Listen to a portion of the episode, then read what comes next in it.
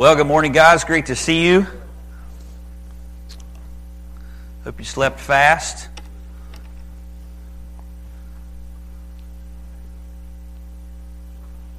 I woke up the middle of the night.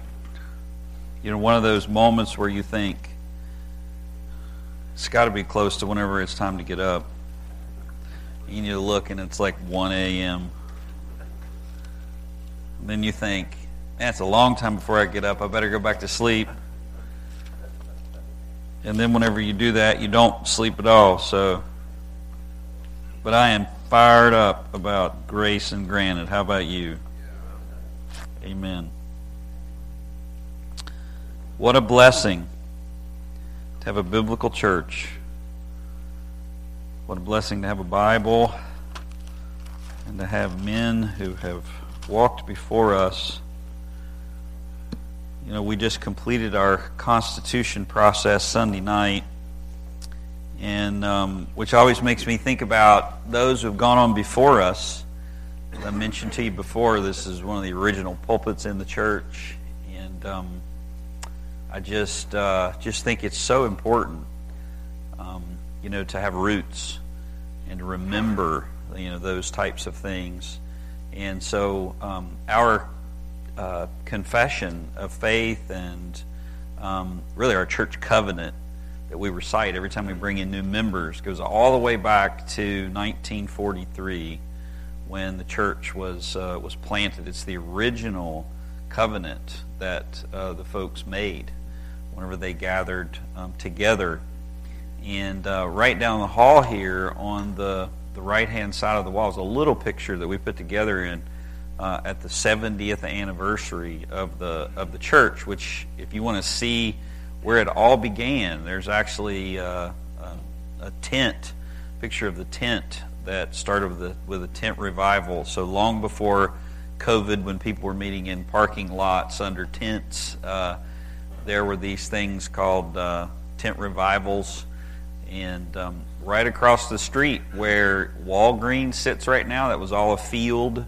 Know, there wasn't anything around here. And a Presbyterian church, a Methodist church, this was long before they even became the United Methodists, the Methodist church, and a Southern Baptist church came together and had a tent revival. And they planted an independent Baptist church and said, I always like to joke, you know, they got it right. They, they, uh, they all came together, and uh, uh, Timberlake Gospel Tabernacle was was formed originally out of that out of those revival meetings, and then it very quickly became Timberlake Baptist Church. Um, and it actually started the original church building. There's another picture of the original building that they built. And if you can, you'll you'll be able to to, to probably picture where it's at. It's the Expositor Seminary room. Um, so, you, you, know, when you, you drive down Timberlake Road and the church is on your right hand side, there's two doors that we don't ever use unless we have a funeral in here. Those are the original doors, you know, to the church. And if you look at the picture, it's, you know, there's nothing but trees around. I mean, there's no blacktop, there's no anything.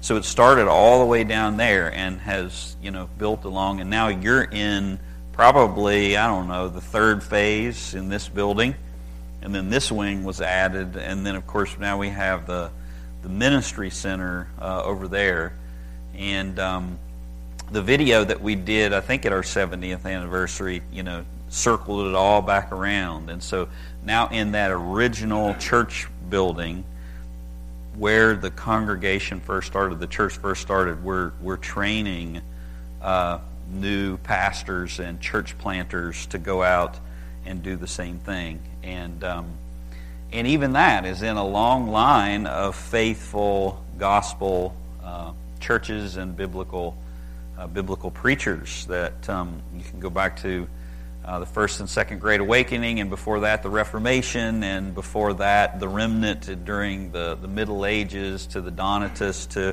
all the way back to the apostles. And um, and so we're going to be talking about uh, the spiritual gifts but all of those spiritual gifts are in the context of building uh, Christ, building His church. That's what He promised to do in Matthew 16.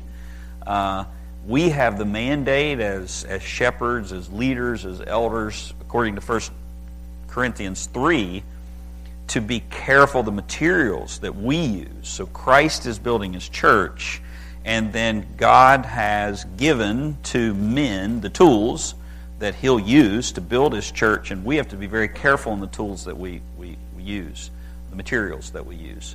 Um, so the passage you probably remember, you think of like the Bema Seat judgment where there's wood, hay, and you know, and straw or stubble, gold, silver, and precious stones being tried by the fire. That in the context there, that whole passage starts with you know, you know, uh, Paul talking about uh, you know, I planted and Apollos watered, and God gives the God gives the increase, or vice versa.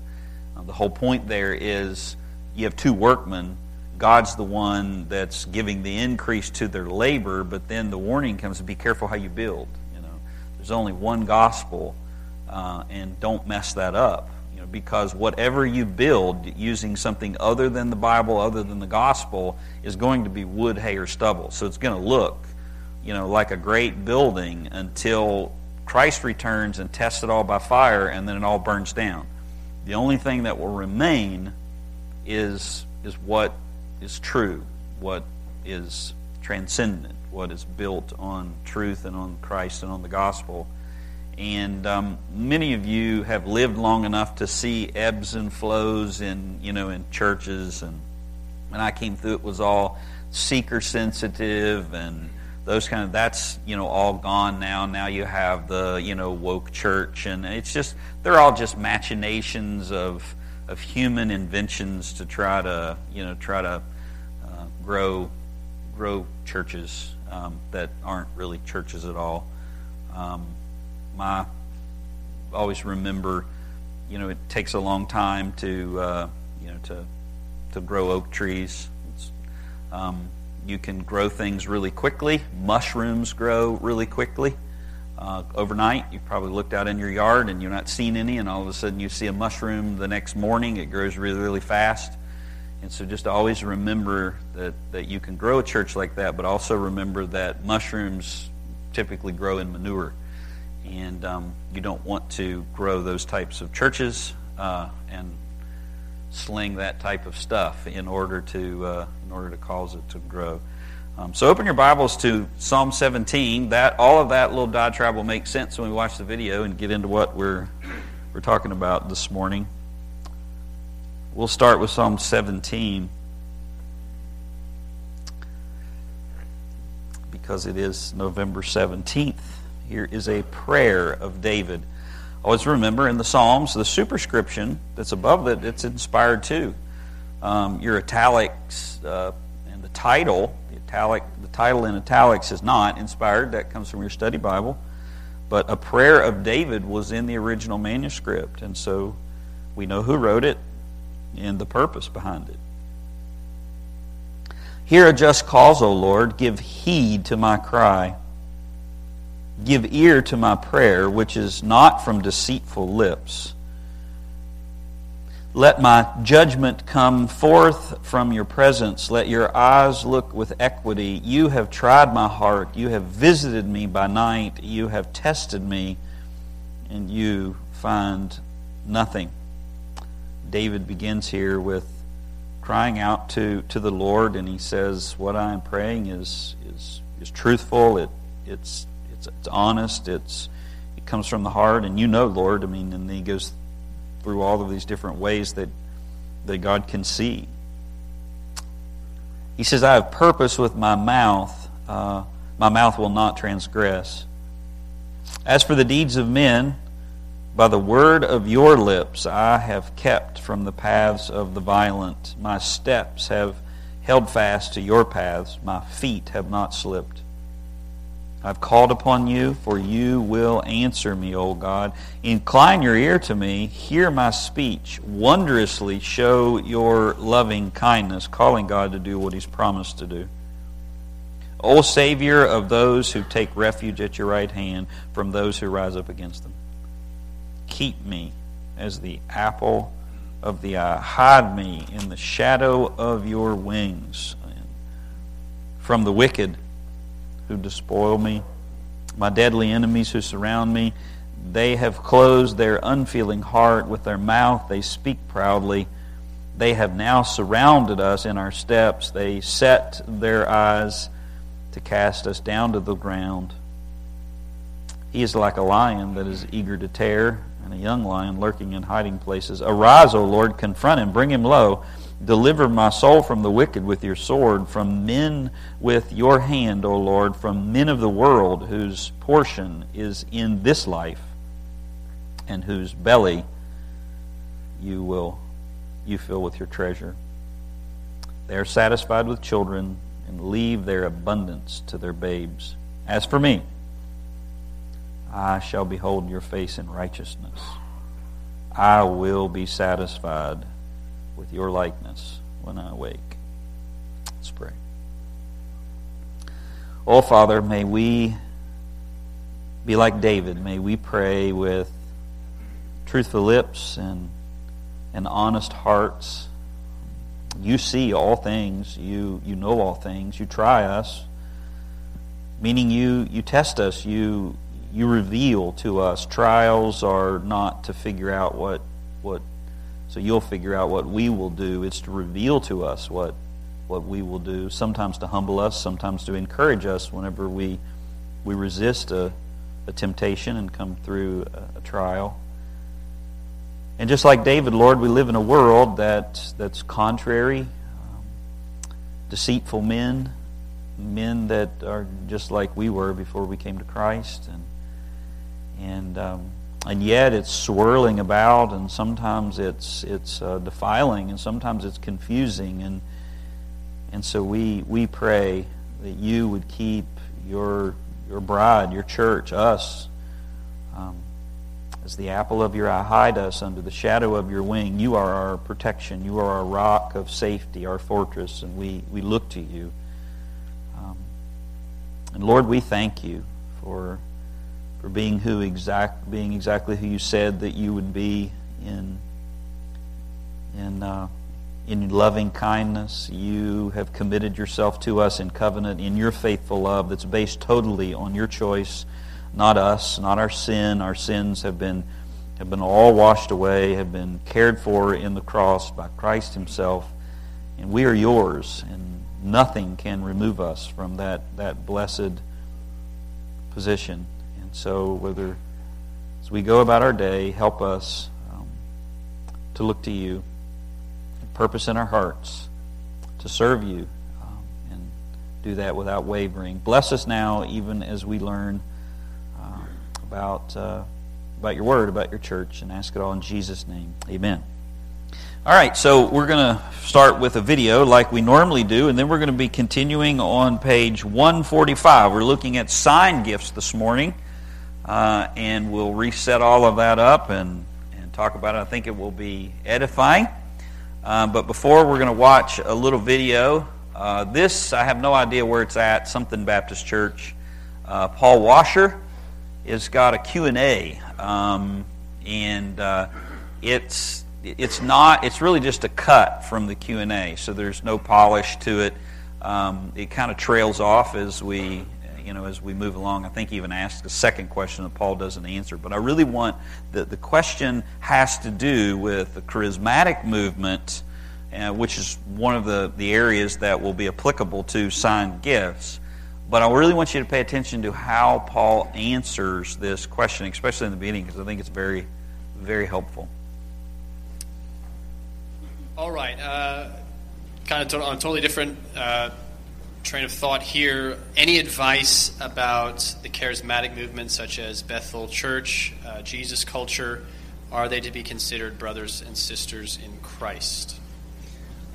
I'm sure that there are some people within those movements that are genuine Christians and just really confused. And if they are, God will bring them out. I do not affirm in any way any of those groups. Just remember this God has, there's so many things that we could talk about with regard to this, and we don't have time, but God has a plan for Christianity, and it's a plan that works itself out through biblical local churches. Not through big movements and things like that, but biblical local churches. And when I mean biblical, the Bible is being taught in its historical grammatical context. Membership is guarded. Church discipline is practiced. There are so many things that these movements don't have, but above all, it's just some really bad doctrine. Really bad doctrine. You're going to see more and more, you're going to see um, not so much universalism, but inclusivism that's going to sweep evangelicalism. It already is, which states that it doesn't matter if you have faith in Christ, just faith in something, and you're saved. You're going to see that grow. It's growing tremendously in evangelicalism. You're going to see the acceptance of homosexuality overwhelmingly accepted by the majority of evangelicals. You're going to see all sorts of things happen in what's called the evangelical community, and that's why I say the word means nothing. The word means absolutely nothing anymore. And so, no, I, I can't affirm those movements. Um, for, I guess, additional resources, if you're interested in more of that, the um, John MacArthur did the Strange Fire Conference uh, last year, the year before. I think all the resources are up there. Also, Ministry of Justin Justin Peters, Peters yes. Uh, he was actually out in Australia last year doing a conference. Um, but if you're interested in kind of more about the. We just had all his CDs translated into Spanish with subtitles.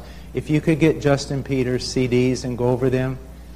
Uh, I mean, I, I teach, you know, I, it's my life to teach theology and, and do things. And when I went through those CDs, I, I could not believe it. I, I didn't even have an idea of how horrible these faith teachers and prosperity teachers and the things that they do and the things that they teach is just, it's beyond horrible. And uh, he has it right there in his CDs. He ha- actual video, footage of them and their teaching, and then he takes the Bible and explains where it's wrong. And uh, very dangerous. Yep. All right, this is kind of a bit more of a practical uh, question and obviously asking for some advice. So, can you offer some advice? The churches in our area are all antinomian. We have attended our current church for 20 years and have therefore built relationships. Do we stay and try? There's how it kind of trails off. So Paul kind of dates himself there. Did you hear that? He's talking about picking up CDs and talking about the video and the CDs. It's like Joe Biden did the listen to the record player at night or whatever it was during the, you know, during the, the campaign. I too would affirm uh, um, I think it's called uh, Clouds Without Rain. Justin Peters, Clouds Without Rain. Excellent. Um, Justin has uh, cerebral palsy and is just uh, bought into the faith, faith healing movement to begin with. Uh, and was obviously sorely disappointed because it, it's it, it's an empty uh, promise, um, and then has spent his life exposing the movement, teaching the Bible, you know, and, and otherwise. But really, what I wanted you to hear from Paul Washer is, uh, you know, Paul in his in his uh, Washer kind of way, you know, he head down, looks up, he answers the question, "No, I cannot affirm any of those movements," you know, and then he just kind of pauses. The second wave is really what I wanted you to focus on which he says, You're going to see all kinds of things, which is kind of where I started before I went to pray. Um, God has a plan for Christianity. And that plan is not in movements or men or flash and bang or big or anything else. God's plan is to advance Christianity through biblical local churches, which is why um, you know, we emphasize every single new member class and why we emphasize in ministry the centrality of the local church. It's why we emphasize that in missions, because even in missions, we're not sending um, people, we're not sending missionaries to the world. We're sending truth through missionaries. We, we send the gospel to the nations. We do that through people. And so in the people that we send, then they need to know the gospel and they need to have uh, good ecclesiology, a right view of the church, because if not, then they're just going to perpetuate that wherever they go, you know, on the field. And I always like to say, if I preach heresy from the pulpit at Timberlake Baptist Church, I have all of you in here and then some who are going to call me on it on Sunday because we are blessed to be in a biblical flow. I mean, we, we, we have Bibles all over us and we, we know what is orthodoxy. And we may struggle sometimes in America to understand orthopraxy, you know, the practice, uh, but we know. You'll call me on that, and, and rightfully so. You go in the middle of the jungles of Nepal, they don't know whether it's heresy or not. You know, so how much more important if we elevate and make sure that the preachers in pulpits in America, you know, are properly trained? How much more important would it then be to, to make sure that missionaries that we send where there is no gospel and they're going to be stamping a specific area, you know, so it is that important. And what should they be what should they be thinking about? They should be thinking a lot of things, but clearly what, what Paul was saying here, Paul Washer, what is God's plan? God's plan is to build his church. That's Christ building it. And he's going to build it uh, uh, through uh, the gospel, calling people together into biblical local churches and them replicating, planting gospel fountains all over. And that's exactly what you see in the, in the book of Acts. So, what does that have to do with spiritual gifts? Well, how is God building local churches? He's saving people, but then He's calling them uh, into local assemblies and He's giving specific gifts. And so we talked about biblical categories for, uh, for gifts. And we said that there were two general types. What were the two general categories according to 1 Peter 4? What are the two general categories of, of spiritual gifts? Speaking gifts and serving gifts. That's exactly right. So, two big categories. And then you go down, if those are the two big categories in general for, for the church as, as a whole speaking gifts and serving gifts. And then you go to the timeline of how God is building His church, and you have two different eras which gifts were given. You have the apostolic era, when there are apostles and prophets laying the foundation of the church. So you have sign gifts or authenticating gifts, and then you also have the gifts that remain. So we looked at uh, Ephesians 2:20. So you could go back to Matthew 16. Jesus said, "Upon this rock I will build my church." That was the confession of Peter that you're the Christ, the Son of the living God.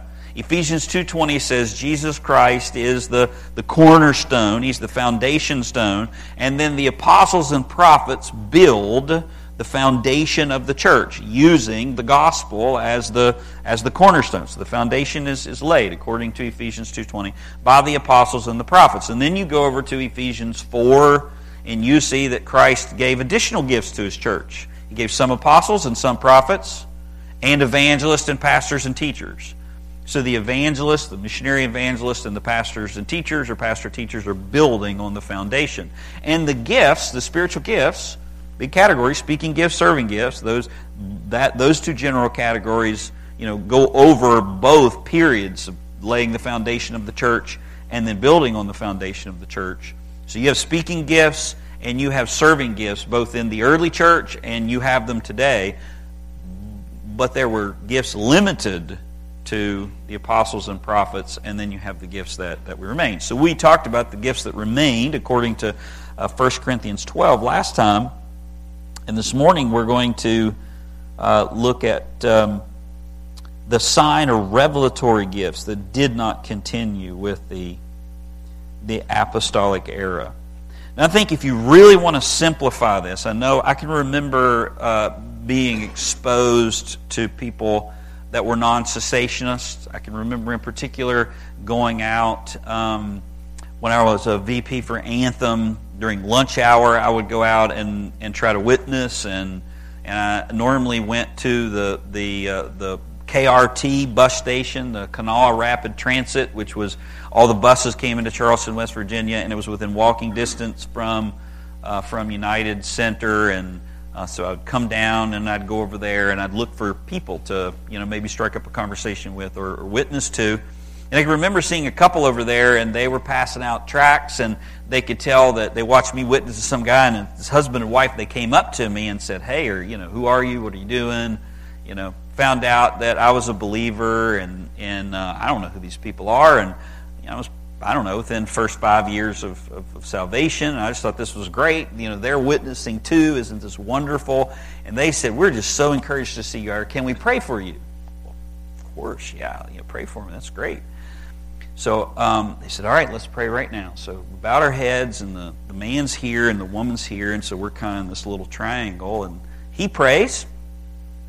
You know, just great prayer. You know, Lord Jesus, thank you for this brother who's out here witnessing. And and uh, just pray you'll bless him, give him fruit, and you know, yes, amen, thank you, Lord.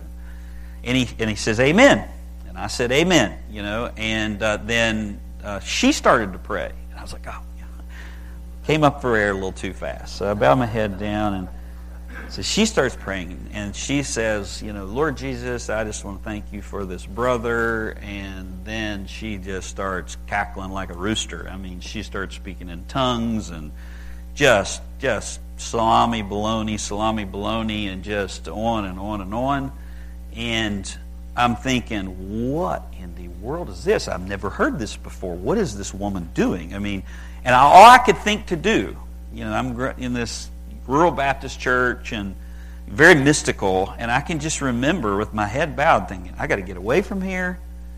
And then I'm thinking, uh, okay, what do I do? This seems demonic. So I just say, I plead the blood of Jesus. I plead the blood of Jesus. I just said it over and over and over until she stopped cackling, and then I left. I I'm like, I'm out of here.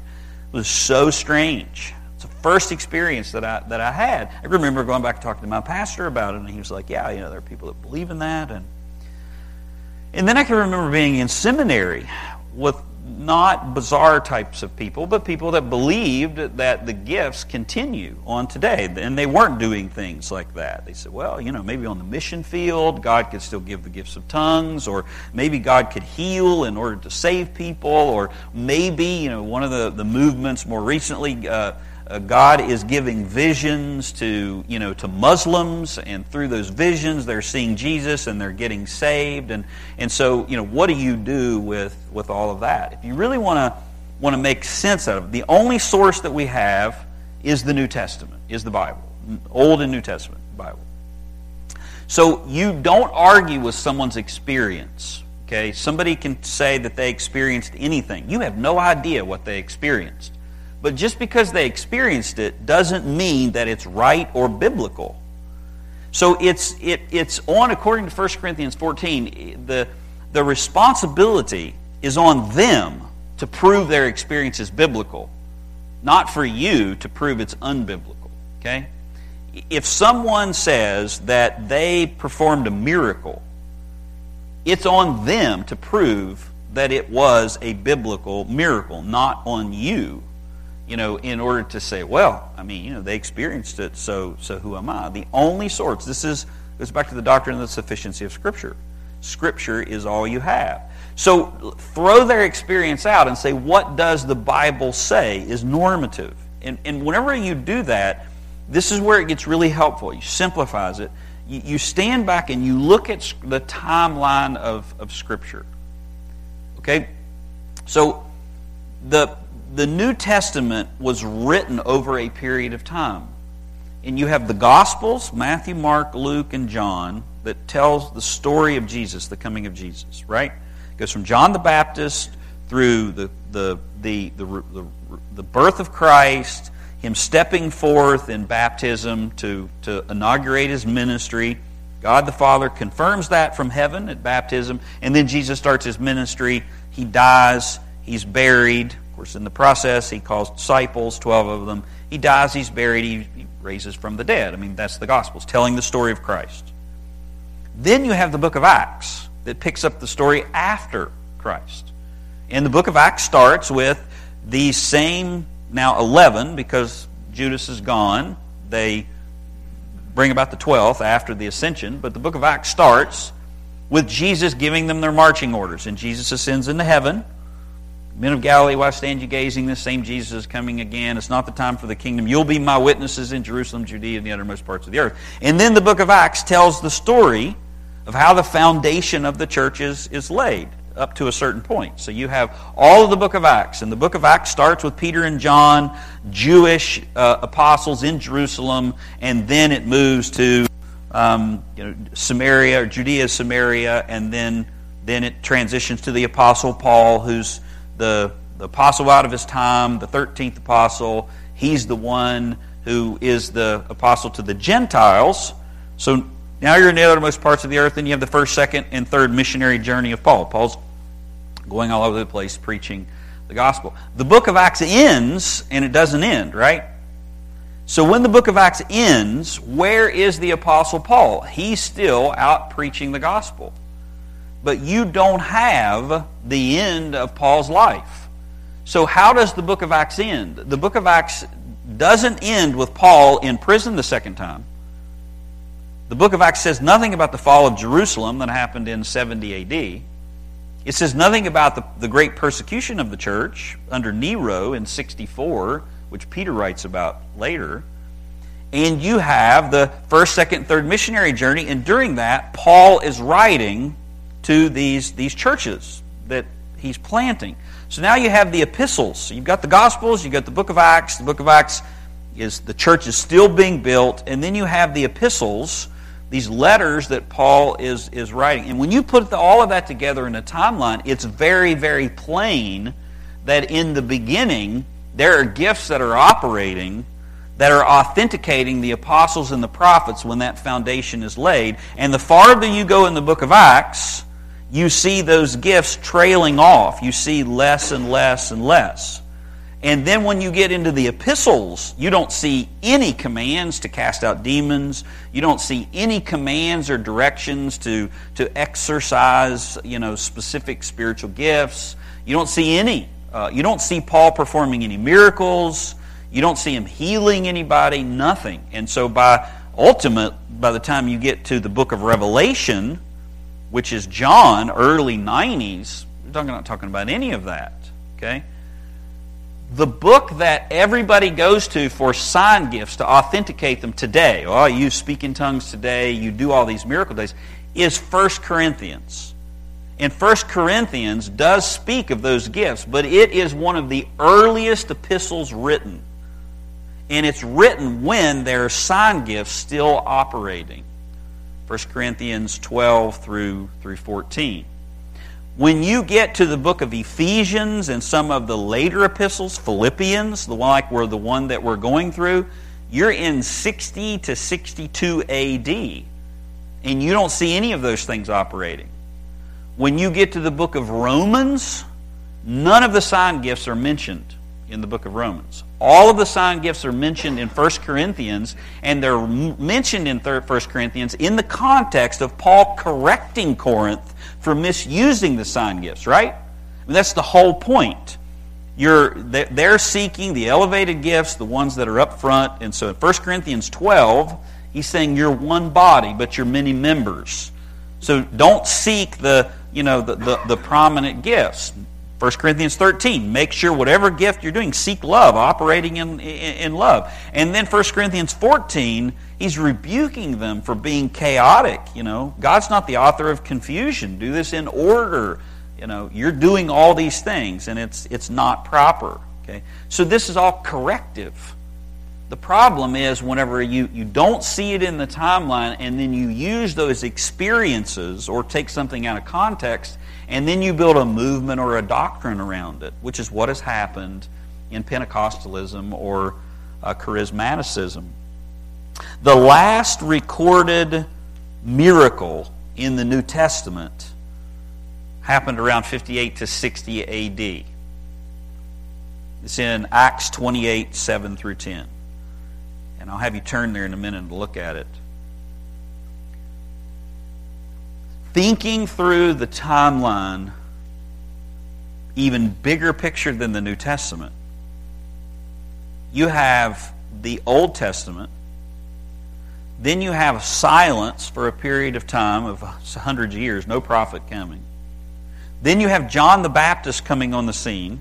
He's the prophet in the spirit of Elijah that's announcing the promised one is coming, Christ. And then John says, I must decrease so he can increase. So John the Baptist goes off the scene. Christ comes on the scene, inaugurated at his, at his baptism. And then Christ reveals, I am who I said I am. And he does that through all of the things that you see him do casting out demons, healing people, so on and so forth. He calls 12 disciples, and then he hands it off to them. And they're the ones building the foundation of the church.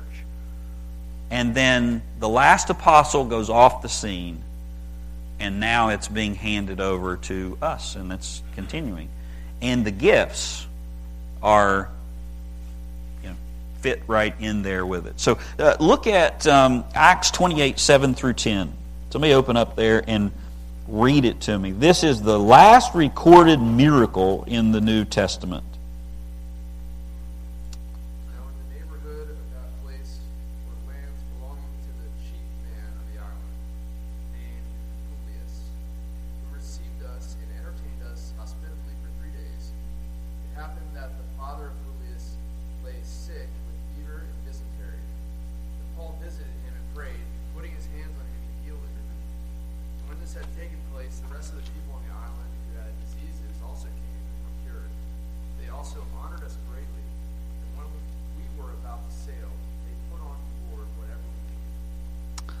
So there you have the last recorded miracle in the in the New Testament. And so from there, that's around 58 to 60, um, you know, AD, as I, I mentioned in the timeline of the book of Acts. Luke wrote the book of Acts. So you have nothing in the book of Acts. The book of Acts ends, and the Apostle Paul is still out there. There's nothing about his second imprisonment. And Luke's with Paul. Luke's all about Paul. Luke's telling about Paul's missionary journeys. I mean, there are the we passages in the book of Acts. To get too technical, but there are passages in the book of Acts. I think it starts around Acts 16 where Luke is saying we, we did this and we went there and we did that on Paul's missionary journeys. Luke was with Paul. I mean, he's an eyewitness. And remember, Luke is writing the book of Acts to Theophilus, Luke and Acts, part one, part two, the Gospel of Luke and the book of Acts. And Luke was, was with Paul whenever all of this is happening. And so Luke writes nothing about Paul's second imprisonment. Luke writes nothing about Paul's, uh, Paul's death. Uh, Luke writes nothing about uh, you know, the, the head of the Jerusalem church being beheaded uh, and, and removed. Luke writes nothing about the great persecution. Luke writes nothing about uh, you know, 68 to 70 AD, which is the fall of Jerusalem. All of those things would have been written if that had already happened. That hasn't happened yet. You know, and you can also date the book of Acts through looking at the, the epistles. So you remember what happens whenever Paul is finally imprisoned in the early 60s. 61, 62, he writes the prison epistles. Right? So look at Philippians you should be very familiar with this. Philippians chapter um, 2, 25. Now remember, we just read where Paul was in Malta and he healed this leader and others there. And now here is Paul in Philippi, imprisoned.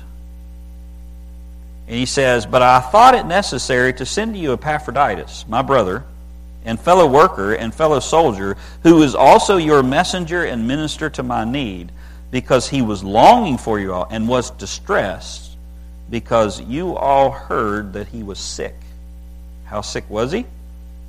For indeed he was sick to the point of death, but God had mercy on him, and not on him only, but also on me, so that I would have not have sorrow upon sorrow. Therefore I have sent him all the more eagerly, so that when you see him again you might rejoice. God is the one that had mercy on him. Um, there is an example just a few years later where Epaphroditus is sick to the point that Paul is so worried he thinks he's going to die. And Paul does not heal Epaphroditus here. The idea there of God granting mercy is that, that God raised him up in the sense that the sickness didn't kill him. Then you can also go over in you know 2 Timothy where Paul says, Trophimus I left in Miletus sick. And so you have the Apostle Paul, in one sense, giving a, you know, God using him with a miraculous gift, and in another place, not healing, um, healing at all. And you will not find another recorded miracle uh, from you know, 60 AD to 96, whenever John records uh, the book of, of Revelation. I said the miracle gifts like tongues and healing are only mentioned in 1 Corinthians, an earlier epistle. The two later epistles, uh, Ephesians and Romans, that both discuss the, the, the gifts of the Spirit, make no mention of the miraculous gifts. Um, and by that time, the, the miracles were that we're looking upon were, were already something that was, you know, that was past. Uh, because apostolic authority and apostolic message needed no further confirmation. Um, before the first century ended, the entire New Testament, that would be 100 AD, the entire New Testament had been written and was circulating through the churches, and the revelatory gifts had to cease, had ceased to serve any purpose. There's no more purpose for authenticating apostles and, and, and prophets. And so the apostolic age ends with the death of the apostle John the signs that identified the apostles had already become already become moot. And so when you look at the New Testament, it's very clear those things are are uh, are fulf- going off the scene and, and fulfilling their purpose. What what was the purpose of the of those gifts? It was to authenticate Christ whenever he came. The Old Testament said that when the Messiah comes, he's going to heal the blind, the lame are going to leap, the dumb are going to speak, he's going to free captives. And so it was evidence that Jesus was the Messiah, not only by his teaching, but his miracles.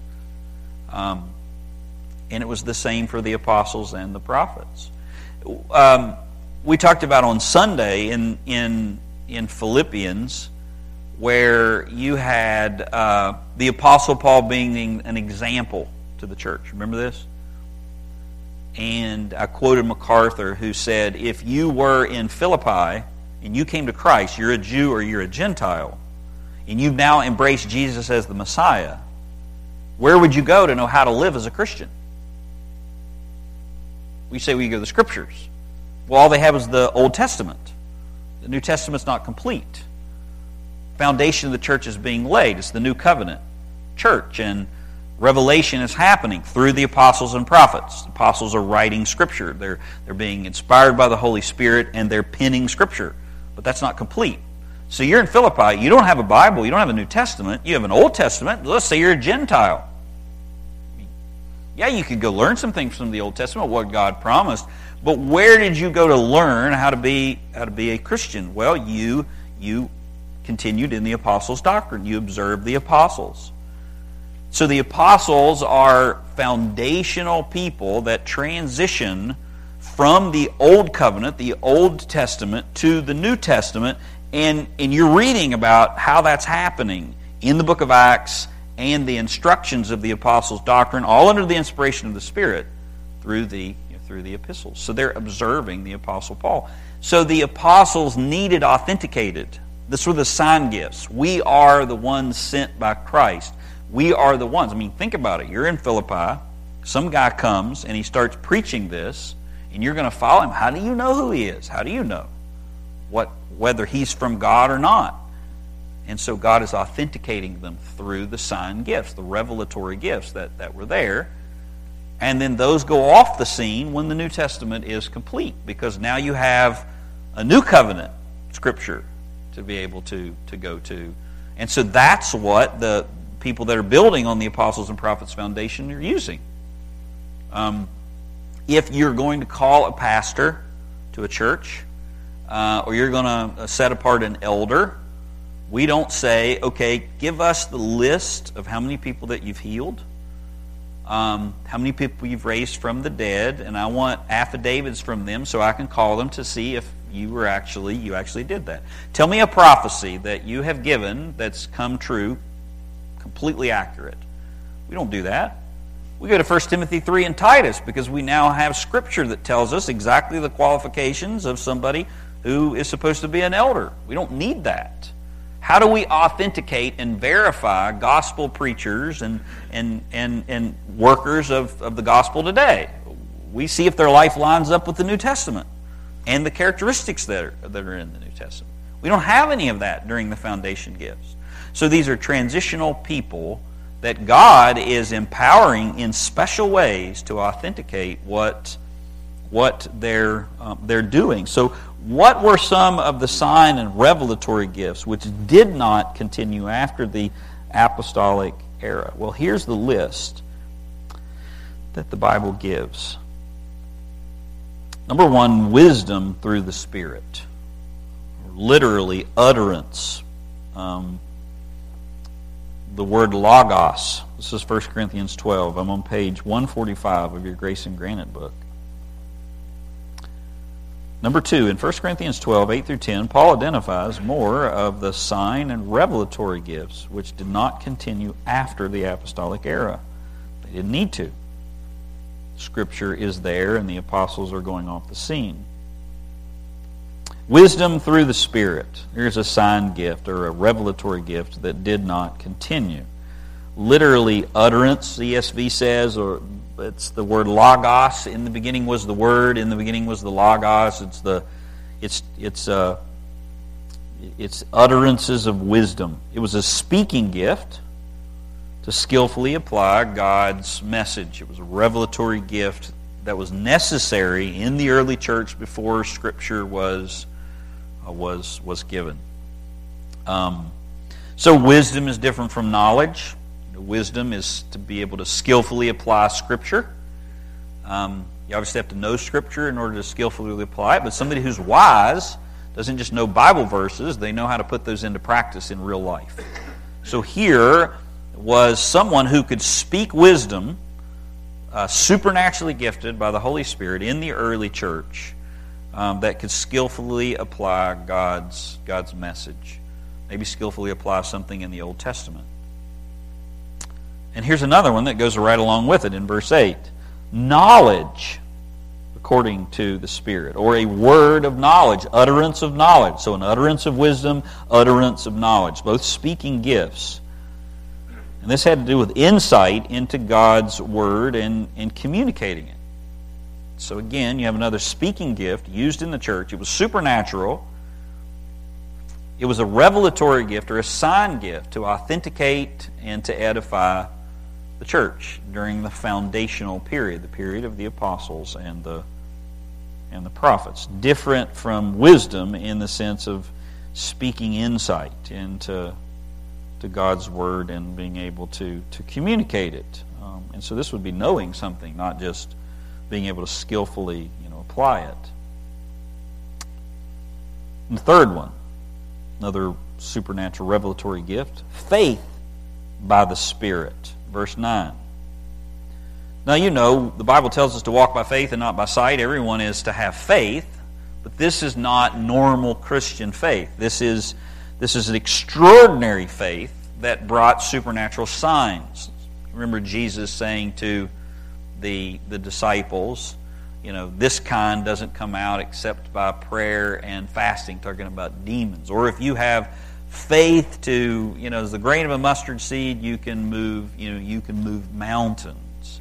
Ask whatever you, you know, you will, and God will, God will answer. Here is here's the idea of faith by the Spirit. This is a supernatural sign that would that would come from extraordinary faith.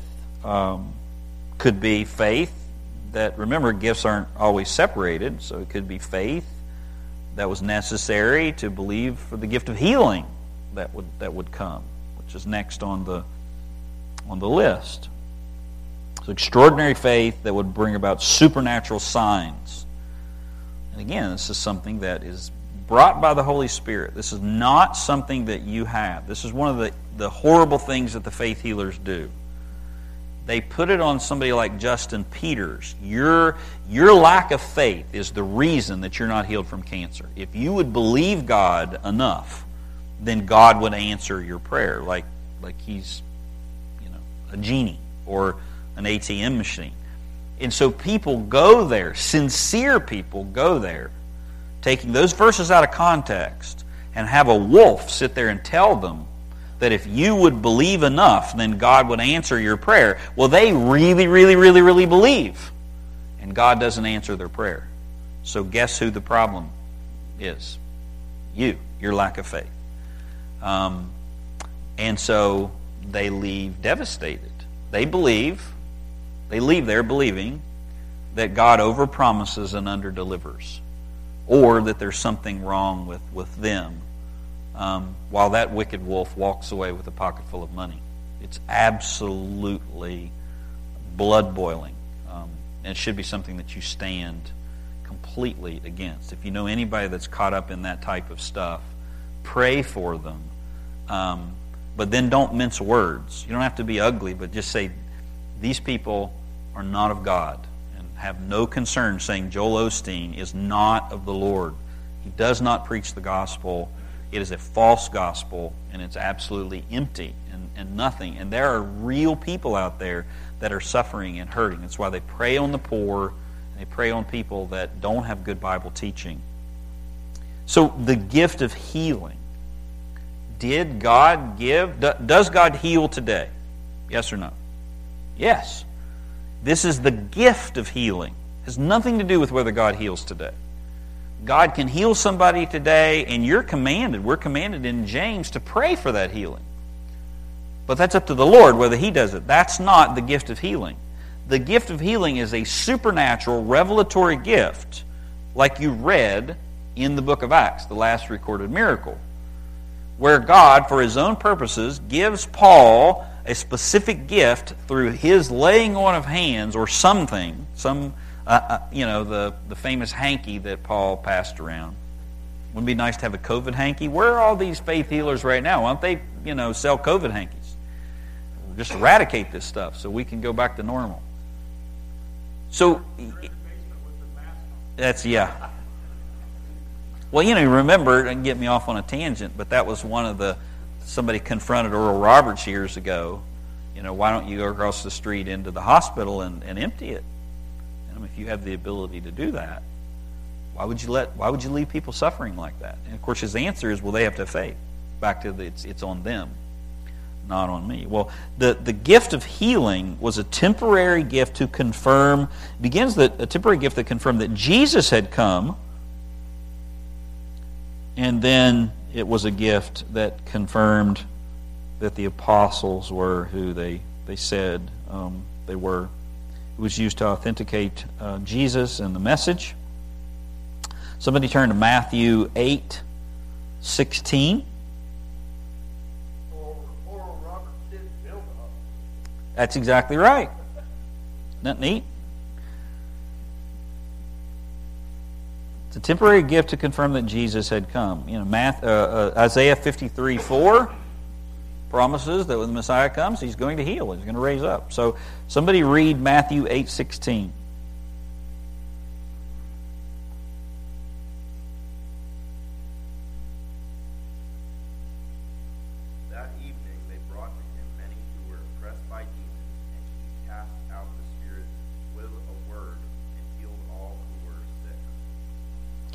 Read the next verse.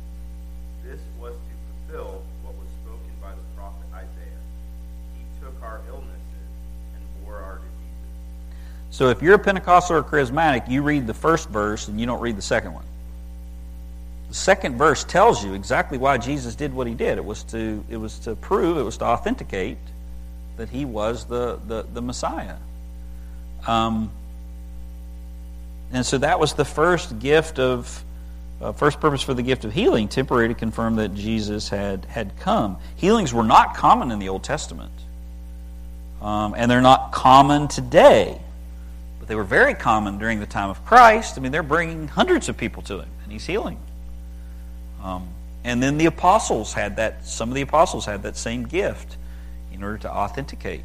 Silver and gold have I none. You know, John and Peter but I give you what I have. In the name of Jesus, rise. And he does. Wow. Praising God. Authenticating. Gift of healing.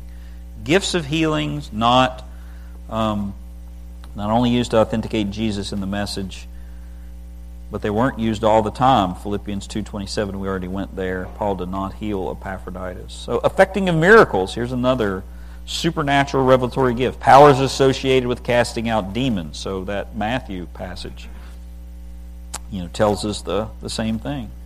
This is a working of divine acts contrary to nature, so that there's no way it could be other, uh, anything other than God. It was a sign gift, supernatural. Now think about this. We call get we call you know uh, uh, supernatural miracles and you know and, and natural. Is it any more difficult for God to keep everything going the way that it's supposed to be going than it is to intervene and, and alter the course of something? Is it any harder? I mean, is there anything more miraculous about God keeping the earth turning this morning and the sun in, in the sky and you breathing and all of that than God intervening in the middle of that and, and doing something? It takes no less, you know, divine power to, to, to all things consist in Christ. He holds everything together. It takes no more divine power to do that than to intervene and walk on water or to calm a storm. He has the power to keep the storm going and bring the storms and allow the systems to happen, and he has the power to intervene. I mean, one's not greater than the other. Why do we call this one supernatural? It, it's abnormal.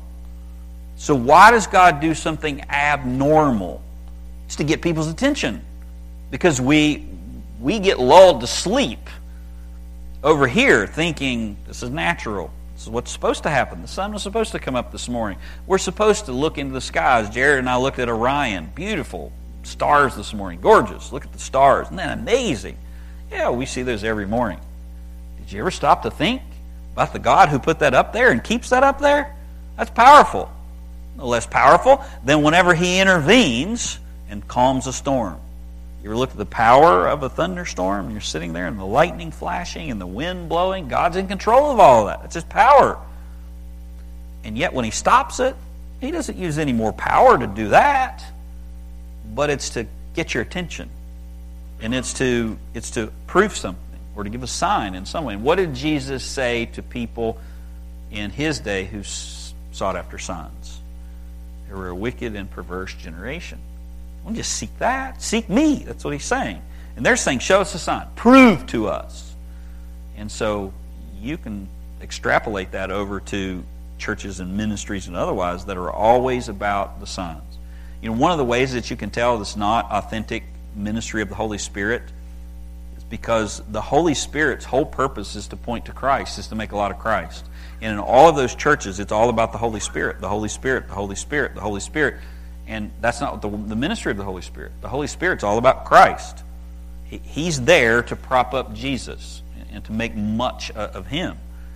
And the other way you can clearly see that these people aren't in the Spirit is because you look at the fruit of the Spirit. What is the fruit of the Spirit?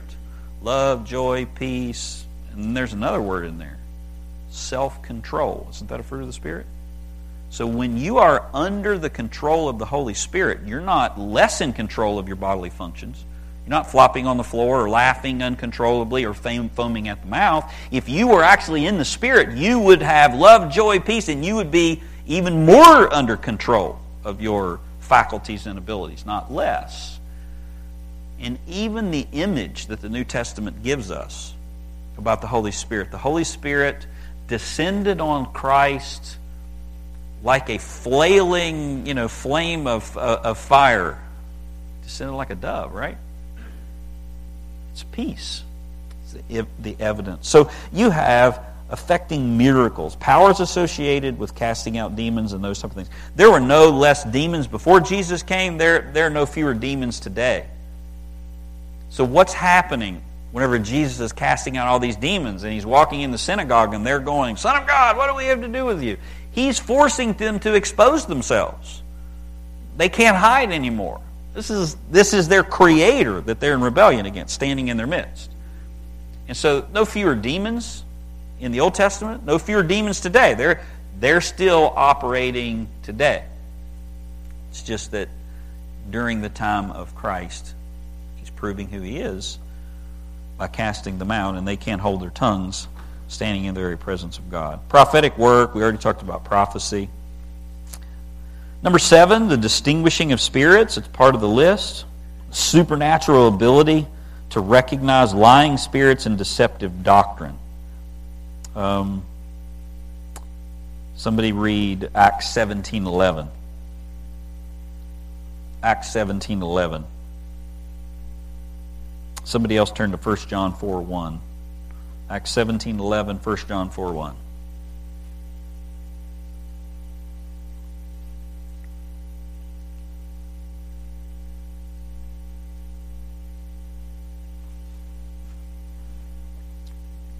Acts 17.11.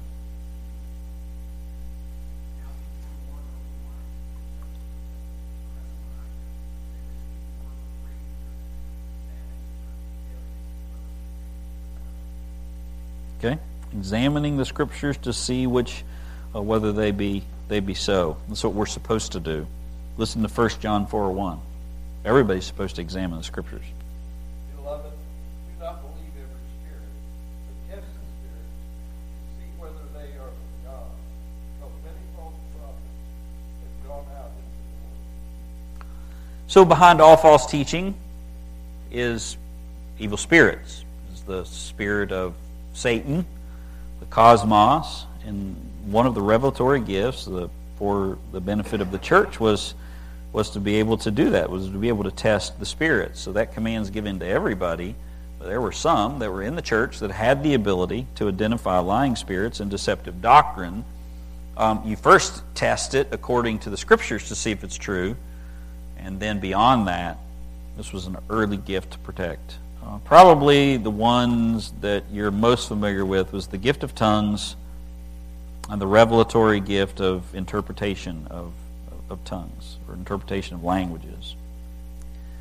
Um, the gift of tongues is the gift of languages. Just the gift of interpretation. It's not an ecstatic babble. That actually uh, that second prayer language idea came about uh, from a failed attempt uh, to, you know, back in the 1800s, in order to say that people part of the that were part of the movement actually had the gifts of languages. So even the early Pentecostals believed that this was exactly what Scripture says. It's a gift of languages. So, for instance, um, to use a uh, example that forget, Paul Washer, somebody uh, gave, maybe it was Justin Peters, it was. So in here, um, you do not have the ability, you're in the early church, you do not have the ability to speak Farsi, and the Holy Spirit would supernaturally give you the ability to speak Farsi fluently. So you'd be able to do that. And the gift of interpretation would be God would give someone over here the supernatural ability to interpret it perfectly. It has nothing to do with ecstatic babble. It had everything to do with a the glossa, meaning tongue, being able to speak in a specific uh, specific language. So, what was the uh, the purpose of the, the gift of, of tongues? Somebody turn to 1 Corinthians 14. 1 Corinthians 14, verse 20. It's the gift of words not the gift of hearing. And the gift was uh, was to the one who, who spoke. 1 Corinthians 14 tells us specifically what was the, the, the purpose.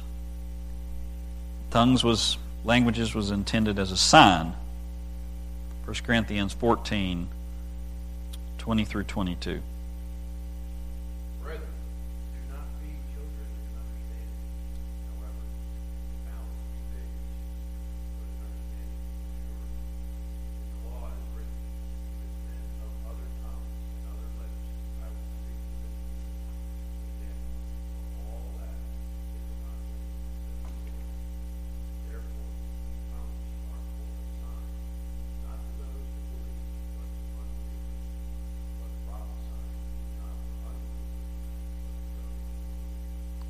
So I know I've given you a lot this morning, but this is this is important. So it's written to Corinth, a very early epistle to the Corinthians who are where sign gifts, these revelatory gifts, are still operating. So he has to correct the church. And these gifts are operating in the church because this is a very early church. And this is part of, you know, the, the early missionary journeys of, of Paul. And these gifts are operating in the church languages and prophecy. And they're misusing them. So Paul is correcting them here, and he tells us in that verse very specifically the purpose of languages, the purpose of tongues. And notice he says, In the law it is written. The purpose of tongues goes, goes back to a, a judgment in the, in the Old Testament, in, in Isaiah 28. If you want to write the specific reference down, it's Isaiah 28 11 and 12. It's a judgment of Israel. That you will hear the gospel through other tongues, Gentile tongues, tongues other than Hebrews. And it's a sign for unbelieving Israel that God's doing something new. He's going to speak the gospel not just to Jews, but in all tongues. All people have access to the gospel. Jesus is the Savior of the world, not just of the Jewish people. And it's also a sign of judgment to them that they're unbelieving and they're not receiving their Messiah. And so there is no purpose for the gift of tongues today. It is a specific language, it was for a specific purpose and for a specific time, and it is not any type of ecstatic, um, you know, babble or or prayer language. The Lord will now speak to all nations and all languages. The barriers are torn down. And so the gift of languages symbolize not only the curse of God on a disobedient nation, but also the blessing of God on the whole world. Tongues was therefore a sign of transition between the old and new covenants. With the establishment of the church, a new day had dawned for the people of God. God would speak in all languages, but once the period of transition was past, the sign was no longer necessary. And Paul clearly says in 1 Corinthians 14 that tongues is inferior to all the other gifts. Not something to be sought, it's inferior. Um, the church meets for edification, not for self gratification, which is that whole point about prophecy. You know, it's like you want to use a revelatory gift, you want to use a sign gift that's operating right now. Listen to the prophets. They're speaking something that you can understand. You're not unbelievers. Yeah, Mark?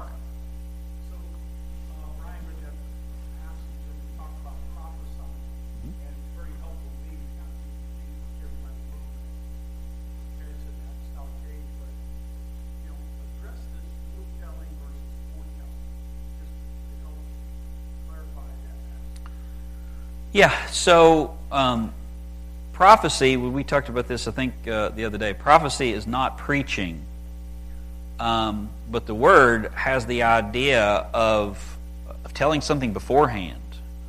Um, so it's, it's predicting something supernaturally before it takes place. And the same requirements of, of, of being an authentic prophet in the New Testament didn't change from the Old Testament. So if you claim to be a prophet in the Old Testament, 100% of what you said had to come true. And if not, you were a false prophet. And so the idea that, you know, you can speak a prophecy today and it be inaccurate, you're a false prophet. And according to the Old Testament, you should be stoned. You know, we're not going to stone people. You should reject, you know, those those people. So is that what you were aiming at? Yeah. Yeah. Yeah. So it's, you know, it's for edification. So what edifies us today? It's the it's the Bible. You don't add to the scriptures or take it take away from it. You listen. The greatest thing that you could be is one of God's parrots. Okay? Be make your goal to be a gospel parrot. You say nothing new. You just repeat exactly what you've heard in the Bible. It's exactly the opposite of what you hear today. Flash, bang, be new, be innovative, be this, be that, draw the big crowd. That's the opposite. That's a mushroom growing in manure. You need to be a gospel parrot. And all you're saying, even the same accent that your master has, you speak it. That's your goal. Faithfulness, nothing else. Um, if you do that, then Christ will build his church. And he'll use the speaking gifts that are still operating today and the serving gifts, you know, in order to um, to do that. Tongues had limited usefulness in the church. It was never intended to be a, a temporary gift. Any closing or final questions or comments? If you want, uh, you want a really good book on this, Charismatic Chaos by MacArthur. Excellent book. Of his foundational books. Yeah. I was going to say that I think most of your modern day uh, continuationists, Mm-hmm. such as Wayne Grudem and John Piper, what they've done is they have redefined Yes, they have. those gifts. You're right. So a modern day prophet, according to their definition, does not have to be an Aaron. Right. They, they can, they can speak uh, incorrect, correct things that are not true. Tongues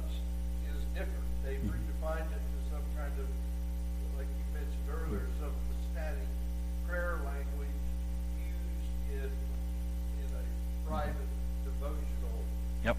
uh, conversation, if you will, with God. So that there they can they wouldn't necessarily identify themselves with some of the like the Gibbs Yeah. or that group. No, they wouldn't. You're right. And in fact, if you want to, if you want to read the story of how that transition happened from believing it was a language to saying it must be a prayer language, uh, go uh, just a few pages further in your Grace and Granite book and read the section about about tongues because early missionaries were sent out in the 1800s believing that they had I can speak Chinese. And so they go, and then they think they're speaking Chinese, and the Chinese are going, "You're not speaking Chinese at all," you know. And they they flamed out. And so, what do we do now? Well, well, it must be something other than you know specific language. Um, you can. John Anderson wrote about that. Yeah.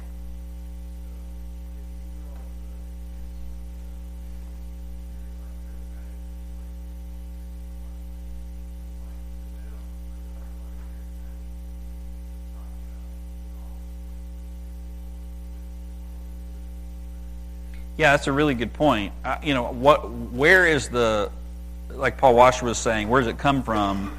It's a lot of sincere people. It comes from really bad doctrine, and they're not looking at that timeline. You know, they're they're meshing together stuff, so they're not understanding the genre of Scripture. So, the Gospels and Acts are telling a narrative. It's telling a story. It's not prescriptive. This happened is what Acts and the Gospels are saying. It doesn't say repeat that. It says this happened. So but then in the epistles, Ephesians, Colossians, and otherwise, it says, do this. Commands given specifically to, to the church. So they're confusing those kind of things, and it gets all jumbled up in there.